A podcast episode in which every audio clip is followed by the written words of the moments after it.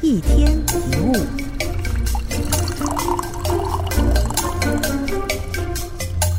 有位美国老师做了一个实验，他私底下对班上蓝眼睛的学生说：“根据科学研究结果，蓝眼睛的孩子比咖啡色眼睛的孩子更聪明，这是一个很大的秘密，只有你们知道。”之后，老师发现这些蓝眼睛学生学习的态度积极，他们成绩明显进步了。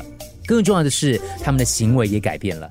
一些以前不守秩序的学生变成了好学生。过了几个星期，这个老师又私下对咖啡色眼镜的学生说了同一番话，而结果当然也是一样。咖啡色眼镜的学生无论在成绩上跟行为上有明显的改善。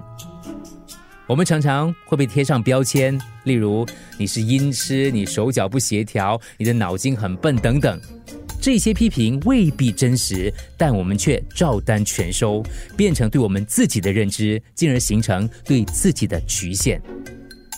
有位同学在课堂上分享说，他在小学才艺表演的时候跳舞，被几位同学嘲笑说不会跳舞的。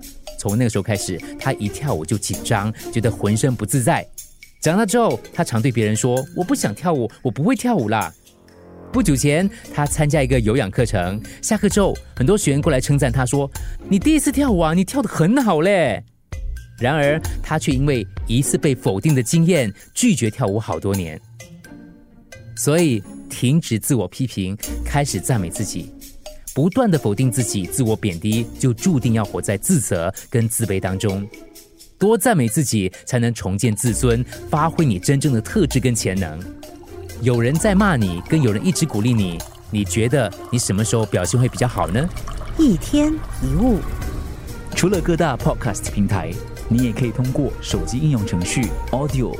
或 U F M 一零零三 SG slash podcast 收听更多一天一物。